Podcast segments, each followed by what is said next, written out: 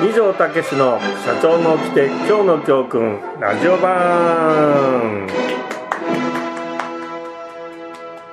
皆さんこんにちは。二条武史です。こんにちは。アシスタントの真田彩子です。はい、えー今日もね始まりましたね、はい。10月入ってね本当になんかめっきりね秋らしくてねいい季節ですよね。ですね。過ごしやすい、ねえ食欲の秋なんてね言いますけどね。真田さんなんかはい好きなものはあるんですか、聞いか秋はね好きなもの多いんですよ。モンブラン栗も好きだしかぼちゃあも好きね。あそれがですね最近私あのご存知だと思うんですけど、はいはい。キノコ苦手だったんでおそうそうそうあのどのキノコも軒並み嫌いなんですけど苦手なんですよ。あ だけど最近やっとキノコの美味しさに気づいて。なるよかったそれは舞茸ばっか食べてます。ああまいた舞茸なんでななどんなあれで食べてるの？えっとこの前たまたまやったのは調理方法。調理方法としてはあのご飯が余っちゃったからどうしようかなと思って、うん。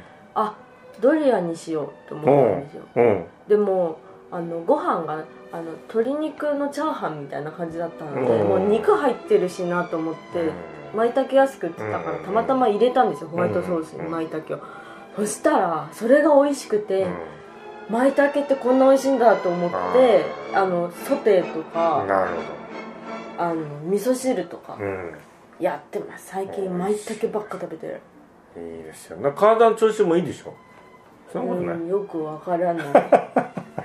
あのキノコっていいんだよね。あそうなんだ、すごくいいのよ。へえ、キノコって確かあちょっとあのあのなんかえーいい加減なこと言えないんだけどなんか、ビタミンの D だかなんだかその抗菌作用とかそのな抗ウイルス作用とかインフルエンザかかりにくいとか。確かそのあったと思うんだよね、へえ、そうだからう。んそ克服しました。うん、あすごいね。じゃあしめじとかこれからしいたけとか。あとしめじはまだあれなんですけど しめじえのきはちょっとハードルが高い。えのきもダメなの？えのきはうんダメですね。歯に挟まりやすいから。おーまあ味はないけどね栄養価とかにね。食感がきあんま好きじゃない。シャキシャキ。舞茸としいたけとエリンギは食べれあます。あエリンギね。増えました。ああすいごいすごいすごい。ああそうね。秋はねみろ実りのねそうです。秋ですからね。そうです。実りの秋。うんサンサンマもね。ああサンマサンマ今年はだから結局焼きはまだ食べてなくて焼き魚は、うんあのそうですフフライみたいなのをちょっとスーパーの惣菜で買ってきて食べましたけど。そうそうそうそうのあんじゃないうん。うん食べたけど、うんね、今年はなんかサンマもねあんま取れないんですか？ね取れないとかね、うん高いとかねいろいろ言ってね。はまあいいよねサンマとね。あサンねマ美味しいですよね。サンマの炊き込みご飯とかするしああ美味しいね。秋っねて一番心躍りますね。そうそうそう。え好き一番好きですか？一番好き。え2月じゃないの？生まれ月じゃないの？寒いですよもう無理無理。無理無理。何をおっしゃる？無理ですえよ生まれ月が好きだって言うじゃない好きじゃないです。俺10月は生まれ月だからね。あーあそうですねやっぱり。でなんかこう冬に向かってくこう晩秋の雰囲気ってねすごく好きな。のあ。うんなんかだんだんだんだんこうねーうん。日が短くなってってなんかこう寂しい感じがして、もうすぐ冬が来るなみたいなの時ってね結構ね好きなんだよね。うんあの食べ物も美味しいしね、うん。で夜長いからねうん。いろんなことできるし、うん。そうねなるほどね。じゃあねぜひじゃああのこの次はうん。あのしめじとねえエリンギもちょっとね頑張ってあともらってね5年ぐらいかかりそう。ちょっと締め自体のが頑張るけど。ね、うん。まあまあ頑張んなくていいよね。はい、うん、ということでね、はい、はいありがとうございます。はい。じゃあ今日はまずは最初のところは。あもう教訓いっちゃっていいんですか？こんな感じで、え、教訓、あわかりまうん、した、教訓いきますか？では、はい。行きましょうか。コーナー行きます。今日の教訓お、いいですね決まり。ますしたねちょっとちょっと音が小さいですかね。はいうん、はい。二条先生が約14年にわたり無料で配信しているメルマガ社長の掟今日の教訓はい。毎日一つ教訓を紹介していますが実はメルマガで紹介しきれていない教訓もたくさんありますそうなんです。このコーナーでは、ね今日の教訓番外編としてまだはいメルマガにも掲載されてない、うん。私の教訓を二条先生にたっぷり語っていただきます、はいありがとうございます。はい、はい、そして今日の教訓はこちらです。はい。弱音を吐く はい。弱音を吐くとストレスに強くなる。ねということでね、はい。うん弱音を吐くとストレスに強くなる。まあよくねやっぱこうあの弱音を吐いちゃいけないとかねなんかよく言われるし、うんなんかこう子供の頃からもそんなことなんか言われたりあ大人になってからもね、やっあうん。ぱ大人なんだからそんな弱音を吐いちゃいけない愚痴を言っちゃいけないとかってねいろいろ言わ言われるじゃないですか、うん。あんなことなんか言われたことあります？からその弱音吐いちゃいけない？うん。弱音弱音吐かない感じですか？あ弱音は入ってますよね結構ね。うん私結構。私結構言いま言ったでもだから今日の教訓を表したような人物なんですけどね。なるほど。ストレスに強いですかやっぱり。あの出しちゃうんで口から、うん。なんかもう出たらどうでもよくなっちゃうんですよね。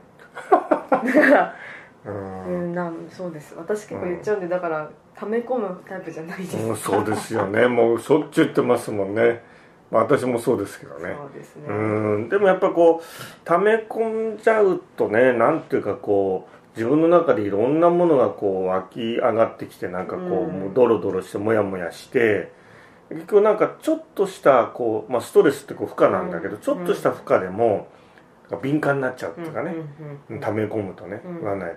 でなんかこう話してこうどんどんどんどん弱音吐いてね、愚痴ったりすると意外とこうなんていうのかな強くなるようにねうん。ストレスとかね負荷にねなんか僕はそういうふうに思うんですよね。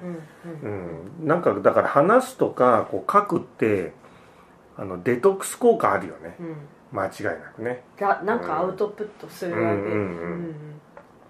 まあよくね心理学ではこう語ることはねそのなんていうかあの自己浄化作用ね。カタルシスカタルシスがね、うん。あるってねうんうん。言われますから、うん、やっぱ話すことによってね自分もなんかすっきりしてくるし自己開示ねすることでね、うん。うん。うん、あとはやっぱりそのなんかこう刺激に対してうん。実はなんか弱いよう弱音を吐く人って弱いようなんだけどなんか僕は強いように思うんですよね、うん。実際はね、うんうんあんま弱音吐かなくって頑張って大丈夫ですって言ってる人ほどなんか実はすごく脆いというか、うんうんううんん。そんなような気がするんだよね。うん私結構弱音吐いちゃうじゃないですか、うもうやだーとか言いながら いやなんかもういろいろやってますけどうん。なんかもうそそれでも結局やるからうん。なんかやだでもやんなきゃいけないから頑張ろうみたいな風になるし。まあ言ってるとねなんかそう言ってる自分に飽きちゃってね。あそうそれがあるんだとあ思うやるか飽きちゃみたいなうんだと思う。うん。やだやだ言っててもしょうがないことは分かってるから、うん。だから僕の場合やっぱりそれあの奥さんがねそういうのをちゃんと聞いてくれるからありがたいよね、あうん、なんかね、うん。あ反応してくれる人がいるのうんに、大丈夫よとかってね、まあ、大丈夫教だからさ。大丈夫よとかっつってさ なんか言って、ね、そう なんでもかんでもでもなんかそれでなんか受け止めてくれるからなんかそんなんじゃダメでしょとかこうでしょとかってあんま言わあない人。言わない言わない。受け止めてくれる人だからなんか言ってるともうなんか言ってる自分に飽きてじゃあまあまたやるかみたいなね。いうなるところはねありますよね。うん。やっぱ弱音を僕は弱音とか愚痴をこぼした方がね実はなんかこう溜め込んでる人よりも我慢してる人我慢してるってだってうん。ポッてなんか押されるとさポッて倒れちゃうさうん。気がするわけよ。うん。うん。だからずーっと頭の中回ってますもんねそのことがそうそうそうなんか電車乗ってても歩いてても、みたいな。そうそうそう。それも出しちゃった方が楽ですようんやっぱねあ僕はだからアウトプットって書くとか話すとかした方がいいんじゃない？特に話すことがいいと思うね、あのうんと書けない自分の持ってることをあ話せないんだけど、うん。書ける人っているんだけうど、ん。僕はねなんかそういう人ってちょっとこう気をつけないといけないんじゃないかなと思うんだよね、うんうんうんなんでですか、うん、話せないけど書けるって書いたものって、うん結構なんか攻撃的なものだったりうん。逆にその自分を過剰に責めるようなことであったりしてうん。だからなんていうのかこう言えないから自分の中でこうセルフトークがどんどん始まっちゃってうん。なんかこうぐちゃぐちゃになっちゃってるのよね、うん。なるほうんうん、だから言った言わないとわからないところ周りの人ってあるから、やっぱ書くんじゃなくて話した方がいいと思うよね。あ口で。あなるほどな。ただ人に伝える時に面と向かって伝えた方が、うん。後からなんかメモこうやって書いていろいろ書いてこれ読んでくださいってそう渡すよりそうそうそうそうそう、うん、それはなんていうかああの人って例えばよまあ極端な話、うん。いつもニコニコしてすごくいい人だと思ってたけどこんなの渡されてあの人こんなこと考えてんあだ。っあなっちゃいますね。うん。ていうのが俺結構多いわけよね。ああそういうのってね実はね、うん、だからそれってやっぱりちょっとずつこう言葉で口うでん。言ってった方がいいんじゃないかなってうん。ね、思うわけよ。うん。うん。まあだからそのなんか言言っちゃいけないとかなんかそう思ってるのかどうかわかんないけど、うん。まあそのオーラルコミュニケーションっていうのは僕はすごく大事だってね、いうふうに思いますんでね。まあそんなんでね弱音を吐くとストレスに強くなるんでねはい。弱音吐いちゃいけないとか思わずにねどんどんどんどんね、はい。聞いて聞いてくれる人に聞聞いてくれない人に言うとストレスになりますからね、はいはい聞いてくれる人にねうん。なんか漏らしていくっていうのはね、うん。いいんじゃないかなって、ね、いうふうに思いますがはい。いかがでしょうか？はい。はいありがとうございます。このコーナーでえ？えいやな、ね、大丈夫です。いいですか？えなんか一つそうだ冒頭のテーマ飛ばしちゃったなと思って。そう飛ばしちゃってたんですああそうですか。あどうぞ先あ進めてこのコーナーで紹介する教訓ですが毎回リスナーの皆さんに人気投票してもらい、はい。一番票が多かった教訓を次の回で解説しています。はい。ねもちろん今日のやつも投票で決まったやつそうですね。はい。ぜひね皆さん投票ねしてください、投票ページは二条先生のメルマガ社長の起きて今日の教訓、あのポッドキャストの紹介が毎週水曜日にうん。出るんですけどそこのもう一番上のところに URL が書いてあるので、はい。そこの URL から飛ぶフォームや先生の SNS などでもご紹介してます、はい。もう30秒あれば投票できちゃうのでぜひふるって参加してください、うんよろしくお願いします、はい。お待ちしてます。はい。はい、じゃあ冒頭飛ばしちゃったお話。ああそうそうだからねあ 合気道にね。合気道。行き始めてね。あまた。うん。また再スタート、うんまあ再スタート。うん今回は、まあ、家のところから駅を一つ乗ってった隣駅でねやってる体育館でやってるとこなんだけど体育館、うん。ほうほうほうそこのあのこう一番偉い先生っていうのがはい、僕が前習ってた養親館のうん。本部道場うの、ん。えーっとあのまあ道場長までやられた、えー千田勉先生って方がねうんうん。最高師範でやってる、まあ、道場なんだけどうも、ー。ん。養親館を出られてあの自分であの会を作ってうん。やってらっしゃるところの支部なんだけども、ほうん、でそこにまあだから前僕が習ってたのと同じ方というか同じね、うんやり方なんですぐに馴染めるんだけど、うん。そこに行ってきまして、うん。えーまあ大変ですね。あの何筋肉痛で、へえまあ、今もこんな感じですけども、うんもう大変です。バキバキ。でもここ今回はもう3回目ぐらい行ってんだけど、だいぶ体が慣れてきたけど最初の頃はあの立ち立ち上がれなかったね。あの筋肉痛で。足に来るんですか、うん。あ足足ね。足へえ足ね。たった1時間なんだけどね。本当にあとだこのお尻の上のこう腰からの下の臀部ってあるんだこここですよね。ここねすごい凝るからだから女性なんかヒップアップなんかいいよね多分ね。ここうん、ここの結構ね若い女性も来ててでへこの間僕が行った時は見学でまた若い女性がお二人来ててあとお男性のおじさんと。だからなんか最近そうい。うのね。ごしうんご神ご神術習いたくてずっと。いいじゃないうか。そういううん。自分の身を守れるぐらいは強くなっときたいという気持ちがあっていいですね。うん。女性女性の合気道ってかっこいいよね。そのそこはね毎週日曜日のうんうん。朝午前中の10時半から1時間だけ。うー。んそれいいんだよね。あのこれね。平日とかねこうやってるとあ今日も行けなかったあ今日も行けなかったって結構ストレスになるのよ。もうその週に1回ねそこだけだから、まあなんかいいんだよね。うんすごいペース的にね。うん。であのすごくいろいろね教えていただいてにあのしん皆さん親切だしね。う、んうん。うん、初めてね。なかなかいいですよ、うー。ん。で最近でも悩んでるのはまあ一応その新しい流派だからはいこう白帯をこう締めてるんだけど、うんうん。まあ、初初心者だからね、うん。だけどそのそこのあ今言ってる回はうん。前のその養親館のうん。段位とか、うん。そのまあ初段だとか二段だっていうのをそのままこう受け継いでいいですよっていうところなので、うん。でまあ一応僕はあの養親館であの段位いただいてるんですって話をしてでそれでそしたらあの、まあ、黒帯持ってるでしょって話になって、じゃあ黒帯別につけていいですからってこううん。道場長がおっしゃってくださったのね、うん。僕は年配の方なんだけども、うん。素晴らしい方で。おっしゃっていただいたんだけどどうすっかなってさ結構ねそれ最最近のね最大の悩みなのよね。仕事じゃなくてね。仕事じゃないのの悩みで。やっぱり新しい流派だし、うん新しく習うから白帯からと思うんだけど、うん。でも黒帯つけて遠慮しないでつけてくださいってこないこの間も言われたの2回言われたので、うん。あんまりそこでね意固地になって白帯してると、うん。やっぱりちょっと道場長にも申し訳ないかなとも思うし、うん。黒帯をつけると何かが変わるんですか？みんなの見る目が変わるみたいなことですか？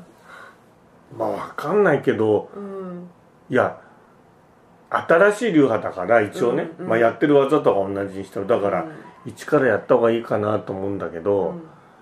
うんでもなんかちょっとねどうしようかなってさ、うん。うん、すぐそれがね最近ねな結構ね どうでもいいかもしれないんだけど悩み事でね、うん、ちょっと黒帯あるからつけた方がいいのかなとかさどうしようだよなどうしようかなみたいなさ。うん。自分としてはそうなんだけど。今日は白帯の気分。今日は黒帯の気分。面白いねそれね、うん、あと2本締めるとか。とかねそうそうそうそう。負けたら白帯。負けなしろとかね。うん。いやでもね結構この間まあ大体20人ぐらいいらっしゃるのかな。うーん。あのわ技を最初に覚えていくあれなんでね。だから初心者の方なんかあれで来ればいいじゃないね。佐野さんもねなんかね。道着はねそこでは売ってないから俺もネットで買ったんだけどネットで、えーっとなんかサイズがあってー。ぴったりぴったりとかまあ大体身長に合わせて買ったらあれで。それでえっとね月謝はねすごくねそこね安いのは週週に1回しかないからね、月に4回しかないから、うん。月謝がね確か3000円とかかな安っ。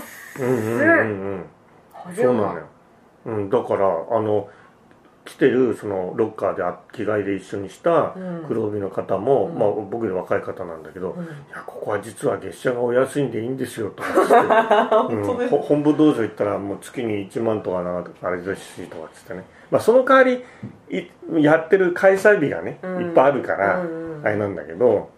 うん。うん。強くなりたいうん。あ強くなりたいの。やっぱねあの女性はね合気道とかああいうのがいいよね。やっぱね、あの空手とかああいうのはねやっぱりちょっとあの痛いしね。力がね必要とかあれだしね。痛いのはちょっと嫌なんうん、ちょっとあれだからね、うん。まあ合気道も痛い痛い痛いんだけど、あちょうん。うん、まあ何でも痛いけどね。格闘技はね。はいでは次のコーナー参りましょはいよろしくお願いします。うなんでそこでよろしくお願い？うん。参りましょうって言ったらあもう参りましょう。その勢いでうん。タイトルコール言いたい、ああごめんなさい。じゃあもう一度ね、まはい参りま参りましょう。二条武が吠える。はい。なりましたね。はい先週に引き続き吠えたい事項があるそうです。う先んまあそうですね。あのうんちょっと先々月ぐらいからねやっぱりこう引っかかってるテーマでやっぱりその M&A ですかね。あ企業のね売却買収みたいなね、いうところでうーんまあなんかそのメルマガにも書いたんだけどうん。会社をねこう売っちゃうっていうのは残された社員さんがねやっぱりこう、社長のためにって一生懸命頑張ってきたのに、うん。ええって思っちゃうみたいなねうん。いうところもあったりして、うん。だけど社員さんにお話を聞くとでも社長が変わってえー、また違う社長またじゃんあの,、えー、あの違う社長が来てあのどうなっちゃうんだろうって思うんだけどあと前の社長に一生懸命ねとりあえず社長のためにと思ってやってきたのにっていう思うんだけど、うん。でも生活もあるからやめられないしみたいなね。だから、うんうん。だからとても複雑ですみたいなね、うんうん。そんな話も聞いたりして、うん。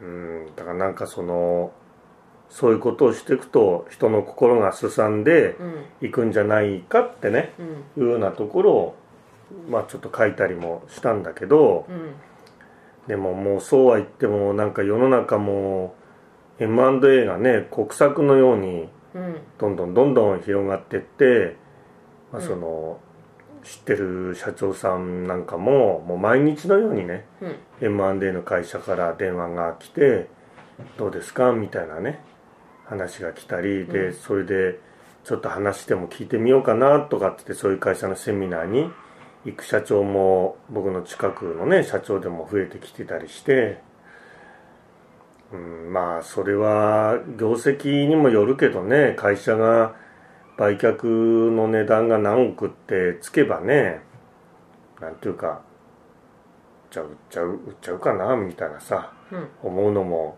人の心だしとかねなんか思って、うん、で企業買収っていうのは企業買収っていうのはなんていうかあの、まあ、昔からある話でもあるしうん。まあなんていうか、えー日本でも昔からそういうのはああるんだけどね。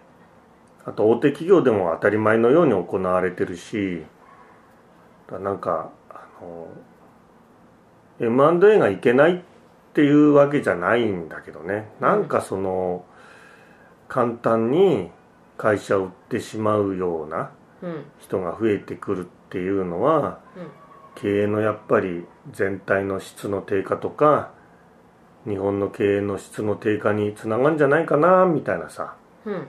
そんなようなこう思いもあったりしたんだけど最近でもまたそれがまあ2ヶ月ぐらい前の話で最近思うのはなんかその会社売っちゃっていいかなと思う人はなんかなんか勝手に売ればみたいなさうん。思うようになってきてて、うんで要するに残っ売らない人たちっていうのはさやっぱり会社は、うん。そのお客様のためとか世のため、人のためにある、うん。まあ、社会的役割を担ってるものだし、うん自分の今の仕事も誇りを持ってやってるから、うん。続けていくって人が続けるわけじゃない、うん。だから逆にそういう社長ばっかり残るからうん。なんか売りたいやつはもう売っていいんじゃないのみたいなさ。ああもうタイプが違うみたいな。うん。淘汰されてさうん。質の逆に高い社長たちがうん。残ってくんじゃないかみたいなさ。ああなるほど。その長く売らないでいいそうまあそっかそういうことか。うん。だからなんていうのそのあのやる気のない後継ぎ社長とやる気満々の外から来た社長はどっちがいいのかみたいなさ。ああ究極の話にもなるわけだよ結局。うんうんうんうんうんだからそうなるとうんやっぱり経営意欲のある他人の社長の方がうん。いいのかみたいな。うん。でそうなるとじゃあ経営者に経営者に最終的に必要なことって何かっていうとやっぱりなんか事業継続のやる気だよね。うんうんうん。やる気があるかどうかみたうんういなん。さうん多分会社売っちゃってもういいんそれでいいんですっていう人にいやこんなにいい会社だし売り上げも利益もあるから頑張んなよっつっても響かないからね、もうやる気ないからね。あうん。あやる気のあるなしでそこは違う最後だからやる気だと思うんだよ経営者って、うんその事業やっていこうみたいな、うん。それがなくなっちゃったらうん。っていうことはやる気がない人がなんかやってもしょうがないんじゃないかなみたいなさ、うんそうですね。だ僕なんかもだから最後まで自分で踏ん張ってやって会社潰して社員の人たちもねまあ迷惑かけていろんな人にも迷惑かけてそういう終わり方がいいのかあの2000えー1995年の会社売却しようと思って、うん。まあ、結局ご破産にはなったんだけどでももっと他の売り先あ買い買ってもらえる先はないかって探してうん。会社売っちゃった方が良かったのか、うんなんかそれ今でもなんか考えるよね。どっちが良かったんだろうかってね、うん。うん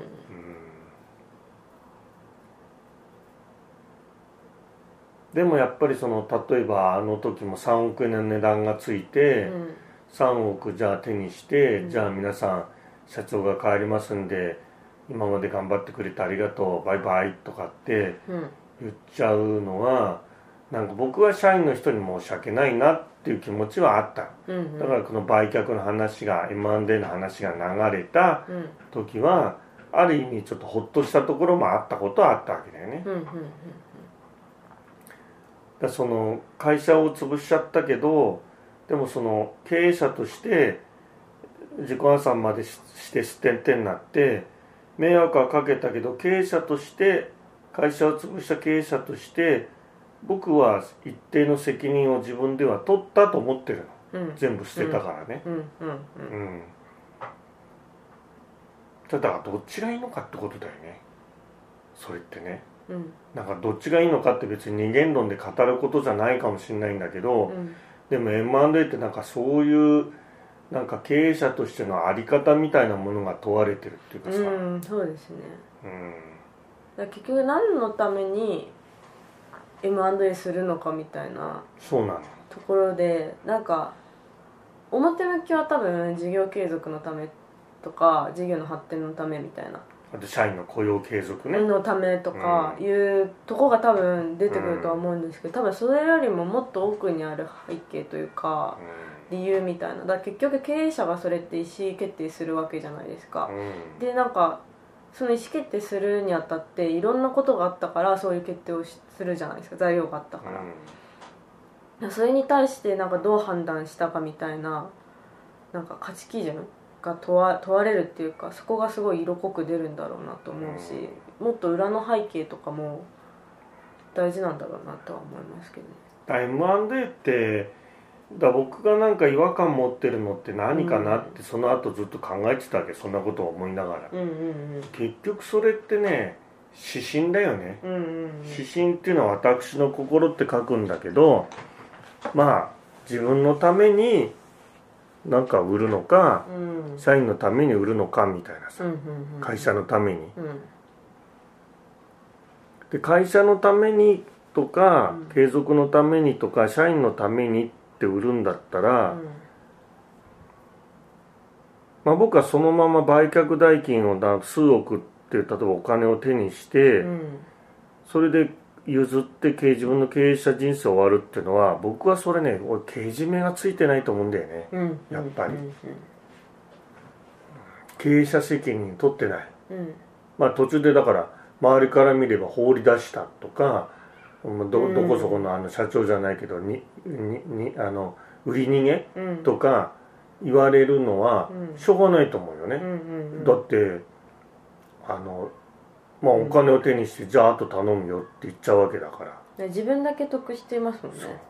だからしうんだからそれはだからで本当に従業員のためとか雇用継続とかお客様のため会社存続って思うんだったら、うん売却代金ねもらっちゃダメだと思うよ。うんうん。だってそもそも会社売って売却代金をもらうっていうのはうん会社は自分のものだと思ってるわけでしょ？うん自分のオーナーだから、うん。株主で。売ったからその金もらうのはいいじゃないかって発想じゃない。うん。で僕はやっぱり会社っていうのは社会的貢献という使命を帯びた後期うんだと思うから、うんまあもっと言えばお客様のために会社ってあるもんだと思うから、うんうんそれが仮になんか値がついて売れたら、その会社の価値を金に換算したうんうんその現金っていうのは顧客に返すべきだと思うけどね。うんうんもしくは社員に渡すとか。だから数億っていう値段がついて手にしたんだったらまあじゃあ1億はお客さん1億は社員の人で自分も次の生活あるから、まあ、例えば5000万円だけはいただきたいと思いますみたいなさ。うん。なんかそういうことだと思うね、うん。そうだからそこまでやればなんかうしなんかちょっと後ろ指刺されるようなうん。ことはないんじゃないかみたいなさ。うんだから会そんなこと言ったらやっぱり創業者としてのそのうまみがないじゃないかって。やっぱり自分、うん、自分でこう起業ね会社を起こしてうん。事業を起こしてうん。自分のアイディアでやってはい。会社も大きくして社員も雇って でそれで会社が大きくなったらうん。買いたいっていう人がいたらそれを売ると。はい例えば元手のお金を100万で始めたのが5億って値段がついてうんそれはその自分の知恵と今までは休まず働いてきたものの対価であるって言って 受け例えばその売却代金を受ける受け取るってそれって結局指針でしょ？自分のためでしょ？スタートが指針ですもんね。うん。だからそれはうんなんていうかあの自分自身はそうなんだと思えるかもしれないけど周りからするとえっと思っちゃううん。のはそこのとこじゃないかなと思うんだ。指針があるかないか。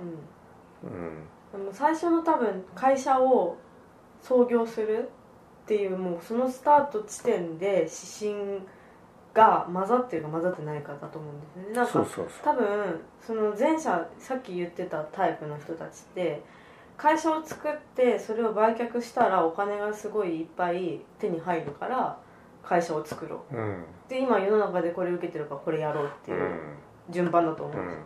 で多分指針がないっていうのはそれこそ会社は社会の後期であるっていう考え方で困ってる人がいるからこれをやった方がいいしっていうスタートじゃないですか。そもそも多分始まりが違うからなんかもう全然同じ会社をき起業するって言っても全然違ううん。タイプなんだろうなと思そうそういますよね江戸川清岡ゼミナールでもやっぱり最初にあなたがやりたいことは何ですかとか、うん。どんな人の役に立ちますかとか、うん。どんな困ってる人をたちを助けますかみたいなところからうん。こう考えていきましょうねっていうのはだからうん。儲かれば何でもいいし二条先生儲かるネタなんなんかないですかっていう人は うん僕はそれはなんか経営者じゃないと思うんだけどね、うん。まあ、ただ社長っていうのはこういろんなタイプがあるしだからそういうこうね会社売っちゃって自分が豊かなのは何が悪いんだっていうこうグループもあればうん。いやそうじゃなくて会社っていうのは誰かの世のため人のためになるね。うん。その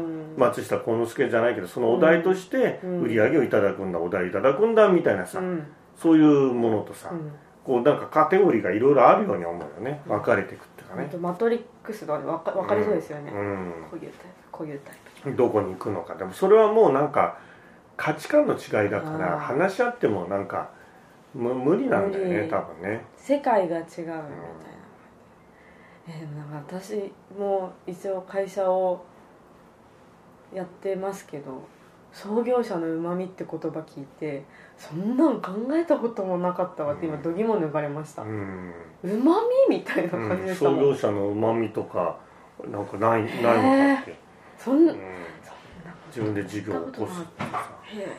でもなんかそういうの多いじゃんなんか特にアメリカなんかさねフェイスブックなんかもそうだけどさ、うん。自分たちでだね始めて大きくしてう売っんちゃうみたいな、うん。うん、だまあなんかそういうのがなんか人生の上がりねすごろくでいう上がりみたいに考えてる人たちもいるってことだよね、で指針が指針がいけないってわけじゃないし指針がないのは偽善だってのはそれはそうだと思うね。だから指針だけになっちゃいけないってことだよね、うん自分のためだけに働くことはいかがなものかっていうさ、うんだから企業のその売売却なんかも、うん。やっぱ最後はそういうところが出ちゃうので。うん。だから前もメルマガにも書いたけどあの生きていく時にうん。別れる時が一番その人の本性が出るのよ。うんおかお金お金を払う時とお金とわお金と別れる時でしょ？うん。だからそのお金の払い方に本性も出るしうん。人と別れる時もそう。うん。その人の本性が出る。出会う時っていうのは本性あんまり出ないんだよね。みんないい顔すうん。るであの別れる時は本性が出るしあと会社をじゃあそういう売る時もそうだよ。ななんか手放す時に人っていうのはその人の本性が出るから、あまあなんかあのあんまりなんかこうね人様からうん。後ろ指刺されるようなことはどうなのかなと思うんだけどさ、うん。後ろ指刺さない人も世の中いるからね。うん。だからそれはだから価値観の違いだよね、うん。で